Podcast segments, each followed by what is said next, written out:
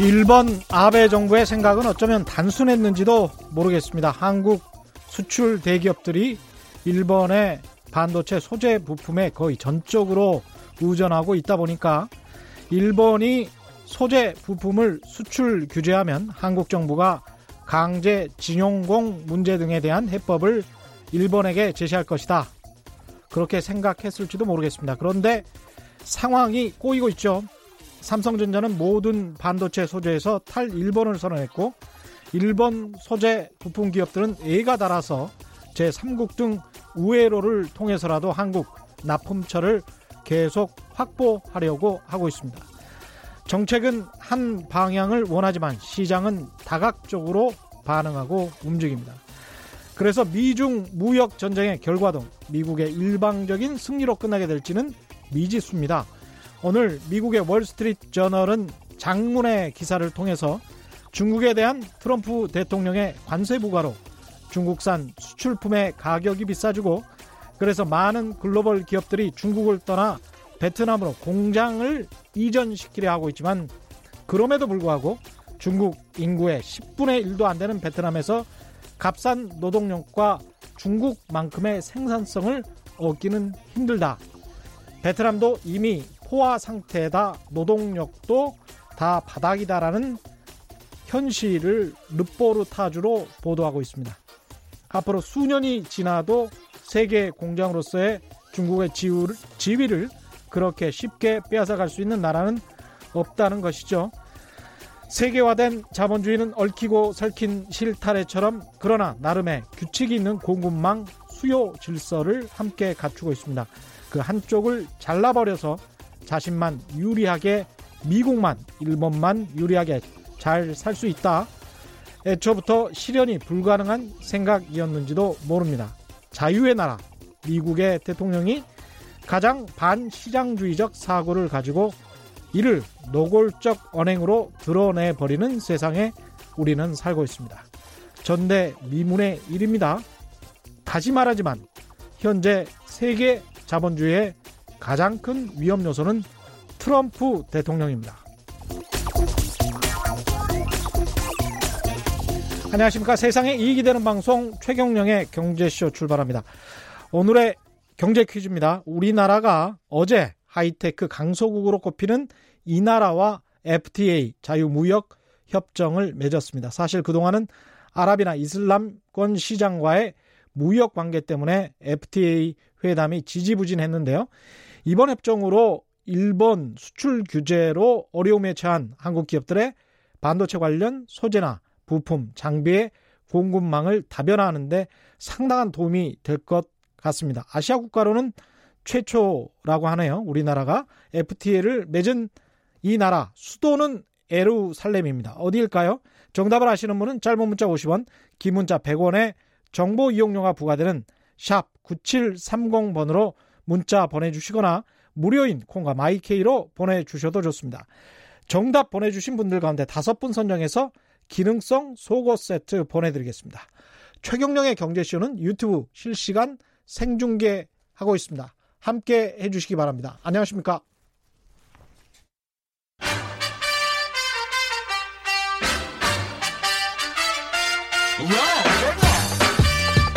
최경령이 원하는 건 오직 정의. 경제 정의를 향해 여러 걸음 깊이 들어갑니다.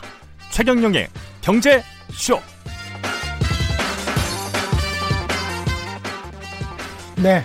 돈이 많거나 적거나 집이 없거나 있거나 누구에게나 중요 관심사인 부동산 문제 정확한 팩트로 짚어보겠습니다. 이광수의 부동산 이야기 시작합니다. 오늘도 미래에셋대우 리서치센터 이광수 연구원 나오셨습니다. 안녕하세요. 네, 안녕하십니까. 예. 오늘은 어떤 주제 준비해 오셨나요? 오늘은 어 최근에 뭐 강남 집값도 오르는 이유라고 저는 생각하고 반등하고 있는 이유라고 예. 생각하는 거고요.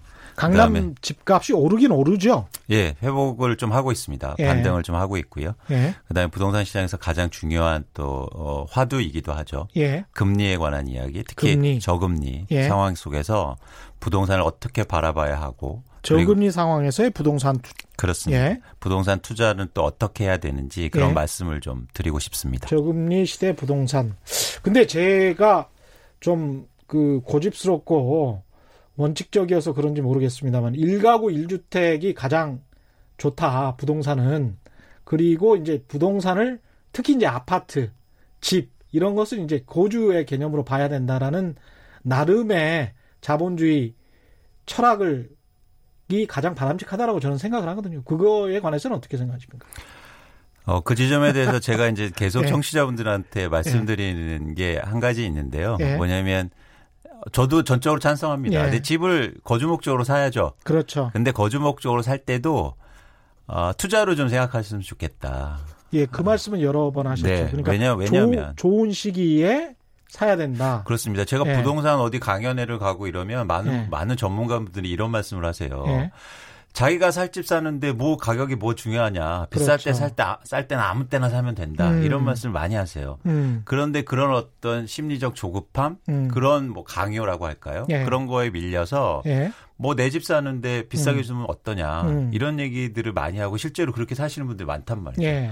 그래서 겪게 되는 어려움이 사실은 굉장히 큽니다. 예. 대출 많이 얻게 되고 음. 그 다음에 향후에 금, 가격이 떨어지면 음. 사실 겪게 될 그 고통이 크기 때문에 음. 사실 그런 관점에서 제가 내 집을 살 때도 음. 집을 좀 투자로 생각하셔서 객관적으로 판단하고 시장의 분위기도 보고 지금 부동산 시장이 어떤 상황인지 거시경제는 어떻게 변하는지 이런 관심을 가질 필요가 있다. 있다는 거죠. 어차피 저희가 자본주의 시대에 살고 있잖아요. 그렇죠. 네. 근데 다만 이제 제가 말씀드리는 거는 투자라는 그 단어 자체에 이미 그 부동산, 집을 거주의 반대 개념인 투자로 생각을 하고 있으니까 언어가 의식을 규정할 수도 있잖아요. 그래서 그렇습니다. 가능하면 저는 이제 투자라는 말을 부동산 특히 집이나 아파트에 관해서는 쓰려고 하지 않고요. 일가구 일주택이나 무주택자들 그리고 젊은 세대 그리고 또는 이제 은퇴 세대들의 노후까지는 이야기를 해야 되니까 그런 것 위주로 많이 이야기를 할 수밖에 없다. 그리고 그게 바람직한 공영방송 라디오다. 이렇게 생각한다는 점을 미리 청취자께 맞습니다. 말씀을 드립니다. 네. 네. 다가구 주택자들의 투자나 투기와 관련해서 듣고 싶으시면 다른 그 투기 조장하는 프로들이 굉장히 많이 있습니다. 그쪽에 가서 들으시면 됩니다. 예. 일단은 그렇게 정리를 하도록 하고요. 네. 일단 부동산 가격이 시장이 불안하다 이런 이야기를 언론이 하는데 그 언론 자체도 부동산 사업을 하는 사람들이라 저는 잘 믿지는 않습니다만은 이게 부동산 가격이 폭등할 것 같은 이런 분위기가 있는 게 사실입니까? 그, 시장 측면으로만 본다면? 그 가장 큰 동기 유발은 사실은 한국이 기준금리를 낮추고 있고 네. 그 다음에 더 낮출 거라고 계속 얘기를 하고 있잖아요. 예. 그 다음 뭐 미국발 전체적으로 지금 경기가 안 좋은 상황 속에서 금리가 내려가고 있으니까 음. 금리가 내려가면 부동산 가격이 오른다. 예. 이런 등식이 있거든요. 그렇죠. 그런 것처럼 사실 그런 우려감이 존재하는 거죠. 음. 우려감은 존재는 한다. 네. 근데 이제 장기적으로 지금 뭐뭐 때문에 뭐 정부의 정책 때문에 부동산이 폭등할 것이다. 그런데 또 이런 말도 한단 말이죠. 얼마 지나지 않아서 곧 있으면 경제 위기가 닥칠 것이다. 뭐 이런 말도 또 해요. 이게 상호 모순되는 말 아닙니까? 경제 위기가 닥치는데 어떻게 부동산 가격이 급등하나요? 그래서 이제는 핑계, 그러니까 그 네. 이유를 대는 게 네. 부동산은 안전자산이다라는 음. 말을 굉장히 많이 하죠. 그래서 경제 위기 때도 부동산 가격은 안 빠진다. 음. 근데 절대 그렇지 않습니다. 그렇지 않죠. 네, 예. 가장 큰 이유는 부동산 레버리지가 큰 자산이기 때문에 음. 경기 민감도가 훨씬 더 커요. 경기 민감도가 그렇습니다. 예. 그래서 대출을 많이 했기 때문에 그렇습니다. 거기다가 우리는 보이지 않는 대출이라는 전세금까지 있잖아요. 그렇습니다. 갭 투자를 많이 해왔기 그렇습니다. 때문에 예. 그렇기 때문에 사실은 그런 차원에서는 음. 절대 부동산은 안전자산이 아니고 예. 그리고 또 한 가지 말 말 단어 자체가 그렇잖아요. 예. 부동산이잖아요. 그렇죠. 움직이지 않는 자산이기 때문에 음. 그 얘기는 뭐냐면 리스크가 훨씬 크다는 거예요. 그렇죠. 떨어졌을 때 떨어지니까. 그렇죠. 네. 쉽게 팔 수가 없죠. 그렇습니다. 예. 뭐 하염없이 그냥 바람만 보고 있을 수도 있어요. 그렇습니다. 네. 그래서 그런 차원에서 부동산이 절대 안전자산이 아닙니다. 그 특히 지금처럼 거래량이 굉장히 줄어들어 있을 때는 팔고 싶어도 팔지 못하는 사람들이 많고 이른바 시세라는 것에 뭐 얼마 이상 몇 천만 원 떨어뜨려야 부동산을 팔 수 있는 그런 상황일 수도 있는 거 아닙니까? 그런 상황이 올 수도 있는 예. 겁니다. 네.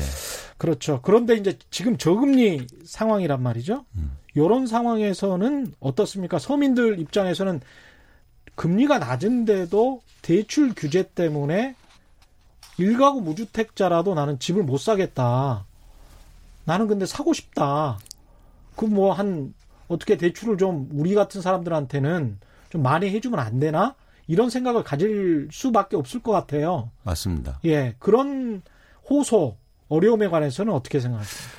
그래서 수많은 언론들에서 이제 주장하는 게 예. 대출 규제 너무 심해서 음. 집을 사고 싶은 사람 서민들이 집을 못 사고 있다. 그 이야기 많이 하죠. 예, 그래서 어. 대출 규제를 풀어줘야 된다 이런 그런 이야기 말씀을 많이, 많이 예. 하시는데요. 예. 한국의 부동산이 상대적으로 그동안 굉장히 안정화돼 있고. 예.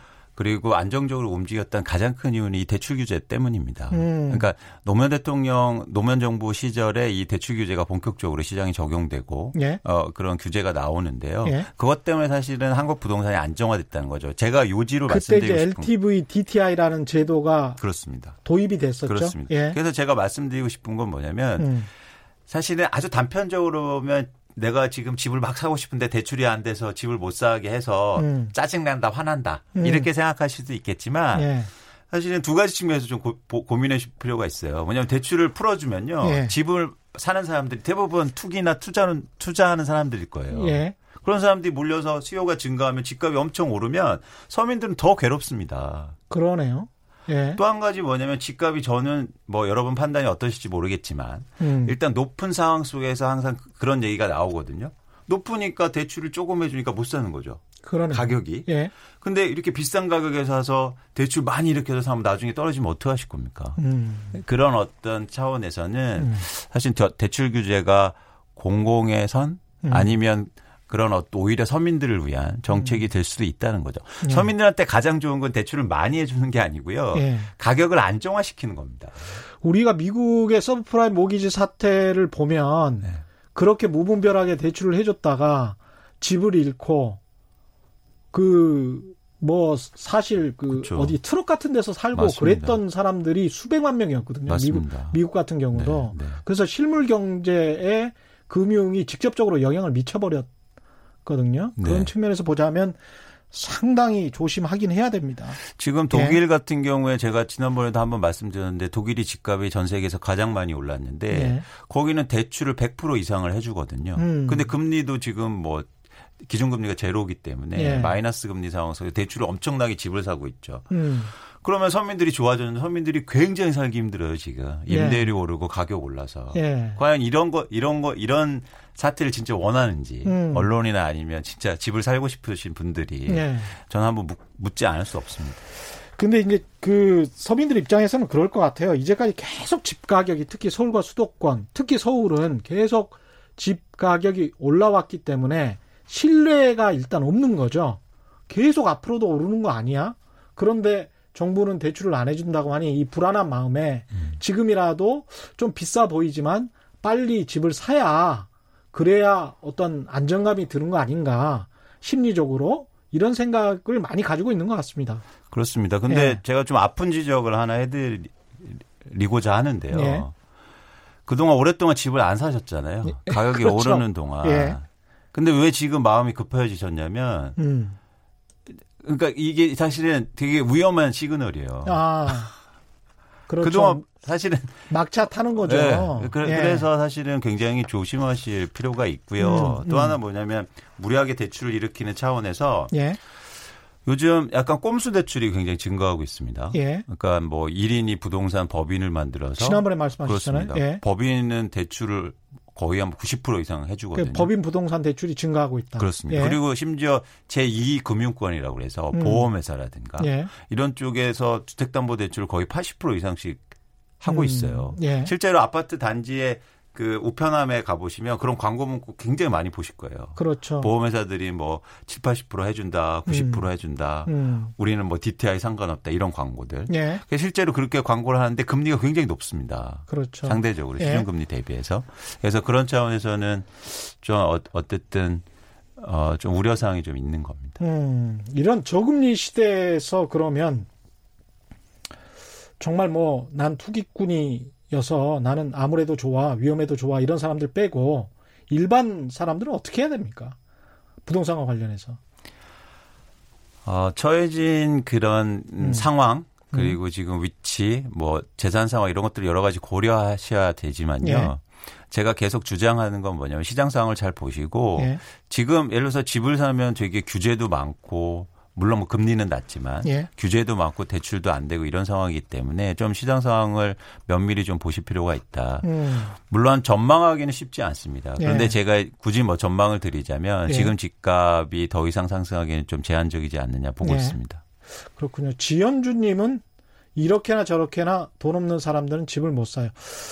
예, 그거야 뭐 그렇습니다. 소득이 계속 증가해서 장기적으로 집을 살 수 있는 여건이 마련되고 집값은 안정적 안정적인 상황이 계속 돼야 되겠죠. 그게 가장 합리적일 것이고 그렇게 민간 시장에서 집을 못 사는 상황에 있는 분들은 당연히 공공주택이나 그런 정책들이 훨씬 더 많이 나와야 될 것 같습니다. 김태영님, 집값 잡고 가격 안정 후 대출 규제 푸는 게 맞습니다. 부동산은 항공모함의 방향 회전과 같아서 느긋하게 기다려야 합니다. 비슷한 의견 같은데요? 맞습니다. 예. 그래서 너무 조급한 마음에 음. 뭐몇 억짜리 집을 살 때는 음. 사실 그렇게 막 급한 마음에 사서는 안 된다는 거죠. 예. 네. 666 아, 6이 여섯 네 자리이군요. 6666님입니다. 집값 안정에는 공급만 한 게 있을까요? 공급이 원활하게 이루어진다면 굳이 대출 규제를 하지 않더라도 안정 내지 하락 또 보일 수 있을 텐데 이런 말씀이신데 이게 지금 가장 그 정부의 정책과 반대되는 이른바 시장의 논리라는 것이죠. 근데 이제 지, 지역 같은 경우는 굉장히 공급이 오히려 많아서 가격이 떨어지고 있고 수도권 특히 서울의 핵심 지역 몇 개구가 가격이 굉장히 오를 가능성이 높아서 정부가 전전긍긍 하고 있는 건데 이런 상황에서 전반적으로 대출 규제를 풀어버린다든가 또는 공급을 어떻게 한, 하는 정책을 하겠다. 이것도 또 무리가 아닙니까? 그렇습니다. 그리고 네. 이제 서울이 강남을 중심으로 해서 뭐 좀 재건축이 이제 논란인데요. 네. 재건축을 안 하면 신규 주택 공급이 감소해서 가격이 오른다 이런 두려움들이 굉장히 시중에 많아요. 그렇죠. 그래서 실제로 시, 축 아파트들이 신고가를 지금 기록하고 있습니다. 그렇죠. 그런데 여기에서 좀 제가 지적하고 싶은 게 계속 제가 말씀드리고 음. 싶은 게 뭐냐면 한 세 가지 정도 말씀드리고 싶은데요. 첫 번째는 최근까지 집값이 오른 게 과연 공급 부족 때문에 올랐다고 그러면 생각하시나요? 음. 아니 아닙니다. 왜냐하면 분양도 많. 어, 최경영의 경제쇼에서 이광수 의원이 강조하는 이야기인데 다시 한 번만 해주십시오. 예. 일단 집값이 집값을 결정하는 건 수요, 음. 그러니까 집값이 상승할 때는 수요가 확대 증가하거나 예. 공급이 감소할 때죠. 음. 그렇죠? 예. 그러면 공급이 그동안 감소했나요? 음. 아니 총량은 계속 있고 거기다 새 집 많이 지었지 않습니까? 심지어 분양도 그렇죠. 많이 했어요. 강남 같은데 그렇죠. 4만 호 이상씩. 음. 그러면 공급이 안 줄고 심지어 있었는데 왜 집값은 계속 올랐나요? 음. 그건 뭐냐면 공급이 감소한 게 아니라 수요가 증가한 겁니다. 그렇죠. 예. 그래서 정부나 아니면 정책의 포커스가 수요에 맞춰져 있는 거예요. 음, 수요를 두, 어떻게든 줄여 보겠다. 가수요 또는 투기 수요. 그렇습니다. 예. 두 번째는 뭐냐면 정부가 정책을 하는데 공급은 결국엔 신, 이게 주택 공급이라는 게 굉장히 장기적인 영향을 미치잖아요. 예. 근데 당장 집값이 막 오르는데 장기 계획으로서는 좀 한계를 음. 느끼는 거죠. 예. 그런 차원에서 정책의 포커스가 수요에 맞춰져 있는 거고 음. 마지막으로는 뭐냐면 어, 공, 서울 시내에 실제적으로 공급할 땅이 없지 않습니까?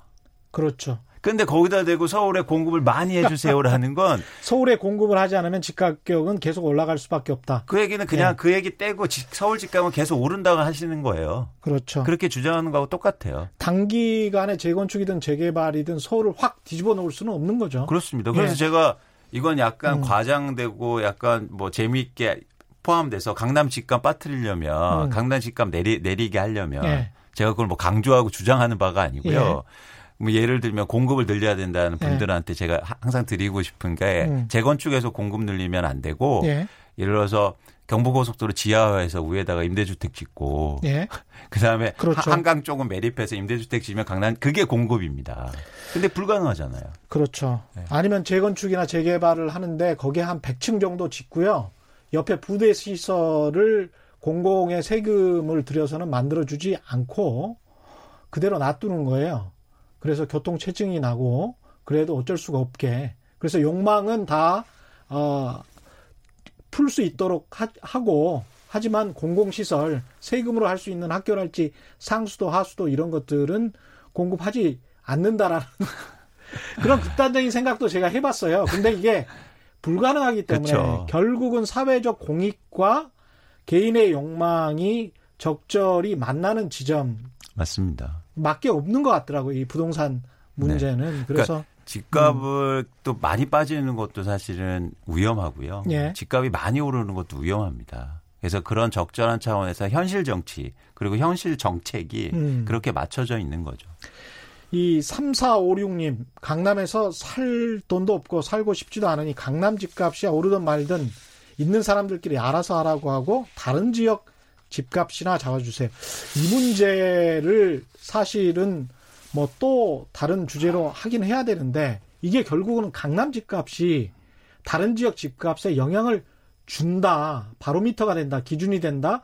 강남이 10억이었다가 20억이 됐기 때문에 내 아파트는 마포구에 있는 내 아파트는 5억이었는데 10억이 돼야 된다. 이 논리 때문에 지금 강남 집값 잡는 것에 혈안이 돼 있었던 거 아니에요? 모든 정부가?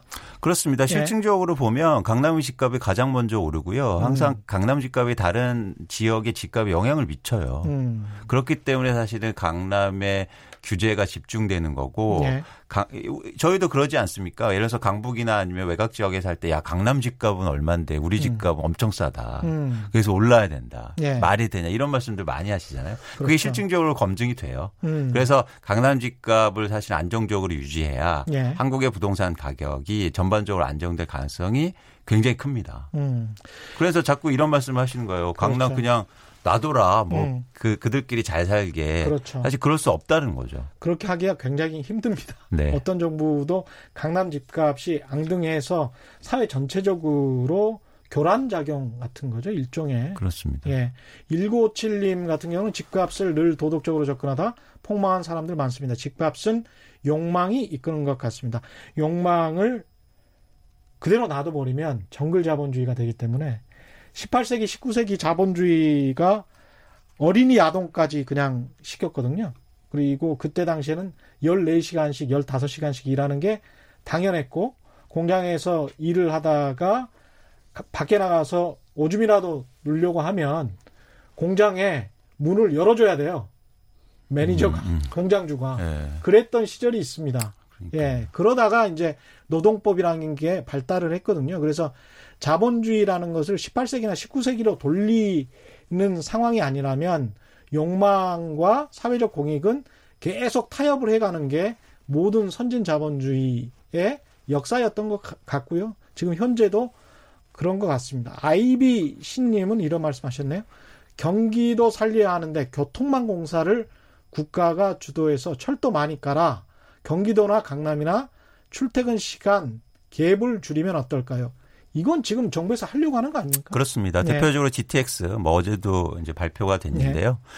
어, 좀 더 빠르게 강남 음. 진입을 올려서 음. 어, 사실은 이, 이 특히 수도권이나 경기도에 거주 환경을 좀잘 음. 만들어 보겠다라는 게 정부의 정책이고요. 네. 충분히 효과가 있어 보입니다. GTX는 음. 이제는 서울에 아무리 외곽이라도 30분 내에 서울로 들어오는 그런 교통망이기 때문에 완공되는 뭐 2022년, 2023년 이후에는 네. 좀더 개선된 그런 경기 지역이 되지 않을까 생각합니다. 이 부동산과 관련해서 보통 최경영의 경제쇼에서 하면 문자나 이런 게 많이 안 오는데 오늘은 폭발하고 있어서 잠깐 경제 퀴즈 하고 그다음에 은퇴 세대 입장에서 이 저금리 시대 어떻게 대처해야 되는지 그 이야기를 잠깐 나눠보죠. 오늘의 경제 퀴즈 다시 한번 보내드리겠습니다. 우리나라가 어제 하이테크 강소국으로 꼽히는 이 나라와 자유무역협정 FTA를 체결했습니다. 수도가 에루살렘입니다. 아시아 국가로는 최초로 우리나라와 FTA를 체결했다고 합니다. 정답 아시는 분은 짧은 문자 50원, 긴 문자 100원에 정보 이용료가 부과되는 샵 9730번으로 문자 보내주시거나 무료인 콩과 마이케이로 보내주셔도 좋습니다. 정답 보내주신 분들 가운데 다섯 분 선정해서 기능성 속옷 세트 보내드리겠습니다. 그리고 한국과 이 나라가 FTA 협정을 하면서 협정 내용에 팔레스타인산 제품을 적용 대상에서 뺀다는 내용을 담아서 중동 국가와의 관계 악화 우려도 해소했다고 합니다. 다행이네요. 제가 네. 사실은 독일 출장 갔다가 팔레스타인인과 만나서 한참을 이야기를 했는데 그 여권이나 이 여행 비자증 있지 않습니까? 그게 종이로 이렇게 돼 있더라고요. 아. 이게 나라 잃은 민족의 슬픔이 좀 느껴져서 우리 과거의 일제 강점기 같은 그런 생각도 들고 그래서 좀 음. 슬펐어요. 음. 팔레스타인 사람들에게 대해서 이 수익형 그 부동산은 은퇴 세대 입장에서는 왜 이야기를 드릴 수밖에 없냐면 저금리 금리가 너무 낮다 보니까 지금 은행에 예금 해봐야 뭐 2%잖아요. 그러면 살고 있는 이걸로 예금이자로 살았던 사람들 노인 분들에게는 임대 수익형 부동산이 당연히 관심일 수밖에 없습니다. 이 이런 이런 사람들에게는 이 월 몇 퍼센트 수익을 지금 상황에서 지금 정도의 저금리 상황에서는 생각하고 들어가야 된다고 보십니까? 일단 뭐 상황을 한번 보죠. 어 2018년 지난해 기준으로 해서 한국의 주요 수익형 부동산의 임대 수익률을 한번 말씀드리면 네. 오피스텔 같은 경우에 전국 기준으로 5.46%고요. 서울은 4.87%. 사실 금리가 내려가니까 굉장히 좋아 보이죠. 예. 최근에 아시겠지만 뭐 어떤 인터넷 그 뱅크 회사에서 음. 5%짜리 적금을 나왔는데 1초 예. 만에 완판됐거든요. 예. 그만큼 이제 금리에서 민감도가 이제 올라갔는데 음. 사실은 이 수치로만 보면 굉장히 좋습니다. 음. 오피스를 한번 볼까요? 예. 임대 수익률을 보면 전국 기준에서 4.38%, 음. 서울은 4.5%고요. 예. 아, 조그만 상가 들 한번 보시면 4.82% 전국 기준이 그리고 예. 서울은 4.71% 예. 그래서 상당히 좋은 수익률을 현재까지 보여주고 있습니다. 음. 그런데 중요한 건 어, 최근 들어서 계속 하락하고 있다는 거예요. 이유는 수익률이 그렇습니다. 예. 이유는 뭐냐면 가격이 올라서요. 음. 가격이 올라가니까 그만큼 임대료가 많이 안 나오는 거죠. 예. 그래서 그런 점에서 변화 관점에서는 어쨌든 임대 수익률이 조금씩 떨어진다 이렇게 음. 보시면 될 것 같습니다. 이저 과거의 상가랄지 투자 열풍 관련해서 기사들을 좀 찾아보니까 2년 전 기사들에 이런 것들이 많이 나오더라고요. 한 2016년이니까 2년이 더 됐습니까?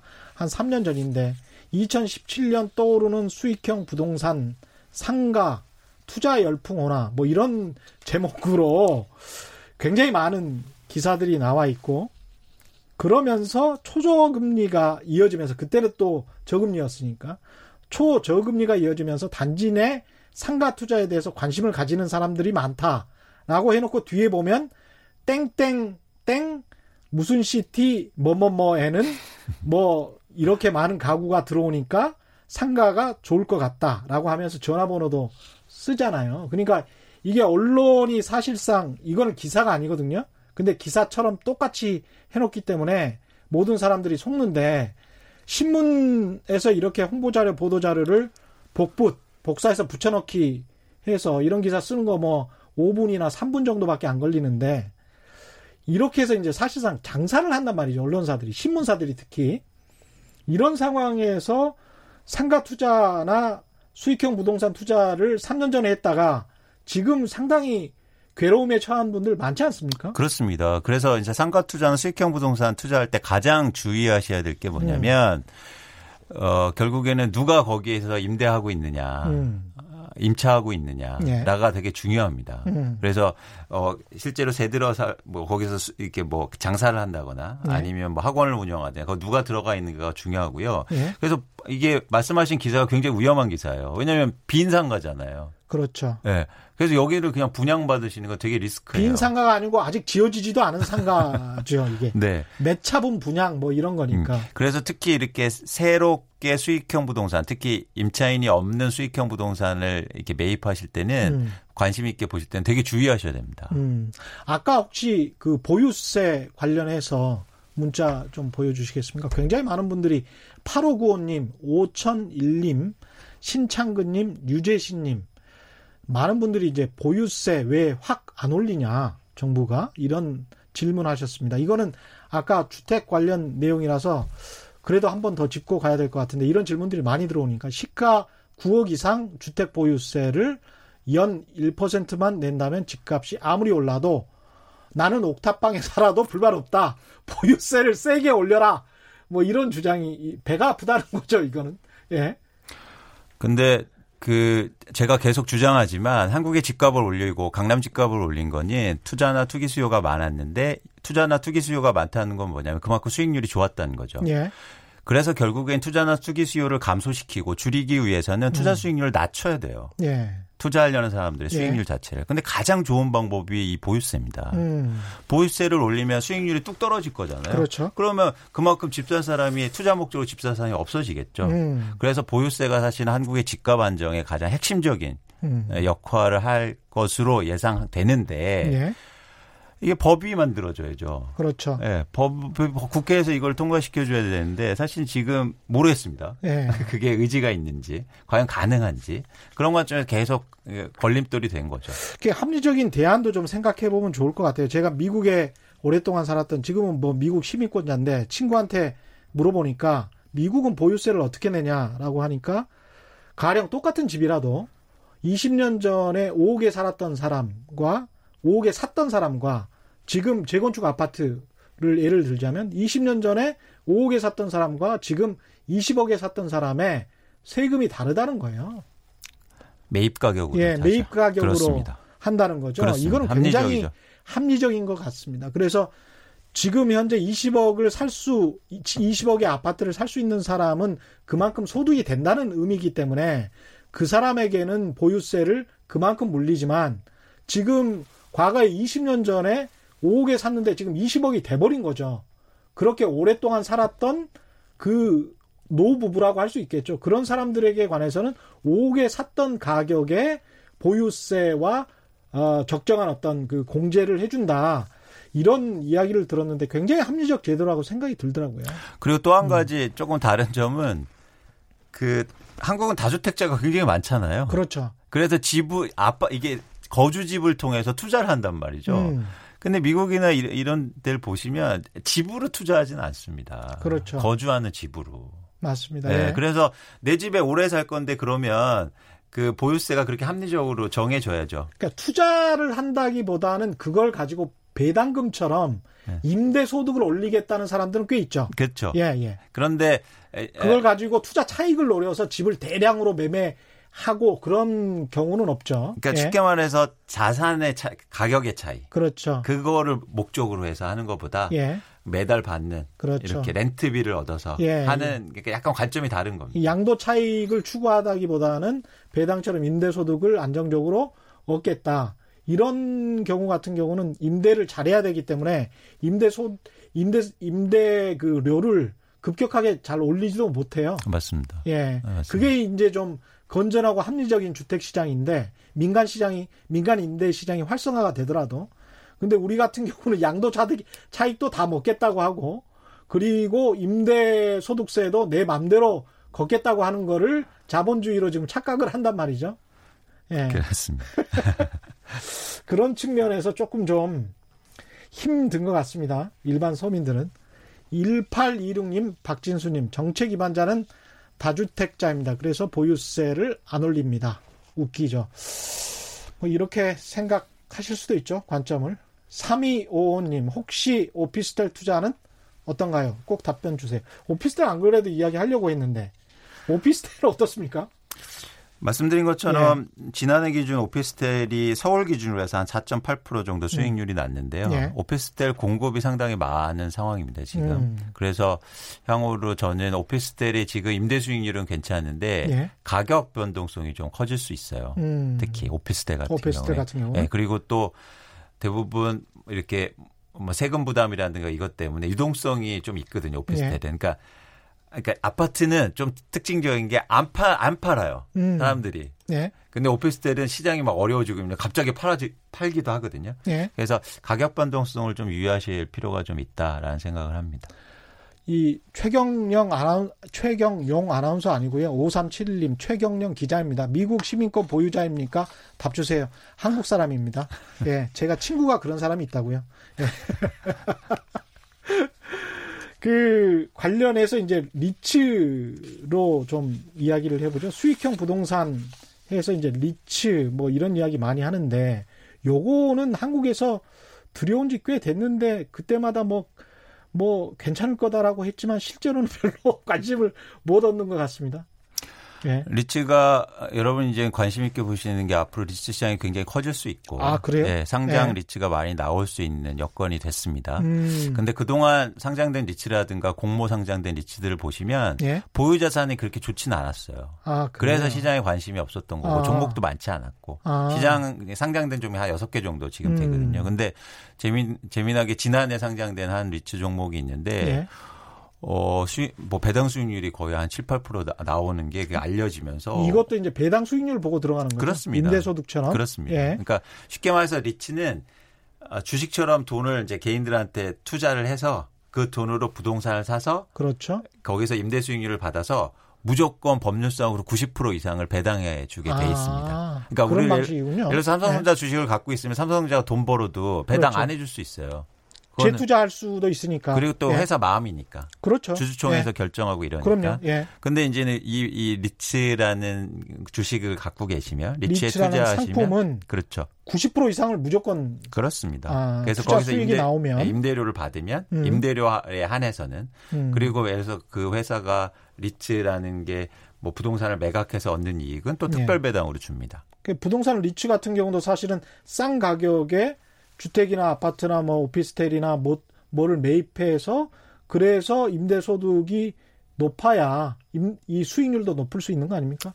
그죠? 그렇죠. 예. 맞습니다. 그래서 우량 자산을 많이 갖고 있는 리츠들이 시장에 나와주면 훨씬 음. 더 관심이 커질 수 있죠. 그럼 일반 앞으로 예정돼 있고요. 사람들 입장에서는 배당 수익만 노리는 은퇴 세대다. 그러면 아 여기에 부동산 리츠가 어떤 어떤 무슨 건물을 가지고 있다 이런 것도 다 따져볼 수 있나요? 그럼요. 아주 아, 상세하게 어, 공개되고요. 공시됩니다. 아, 근데 그렇구나. 우리나라만 약간 이 리츠 시장이 아직까지 좀 활성화가 안 됐지 음. 미국이라든지 일본이라든지 유럽이라든지 싱가포르는 음. 리츠 시장이 굉장히 활성화됐고요. 음. 미국 같은 경우에 한 9천만 명 이상이 리츠를 투자를 하고 있어요. 아, 9천만 명? 네. 예. 그러니까 엄청나게 많은 그렇죠. 그런 세대가 이런 연금 자산에 연금 자산 리츠에 투자하고 있고 예. 싱가포르는 심지어 ATM기에서도 리츠를 살 수도 있습니다. ATM기에서도 예, 예, 예, 리츠를 살 수 있어요? 예, 예. 그만큼 대중화가 됐다는 거죠.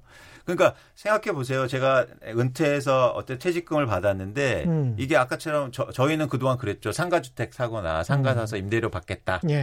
예. 근데 임대료가 굉장히 상대적으로 낮았습니다. 왜냐하면 그 목적은 뭐냐면 capital gain이 목적이었기 때문에. 상가를 산다는 거는 그러니까 일종의 주식 투자자가 개인 투자를 하는 거네요. 그렇죠.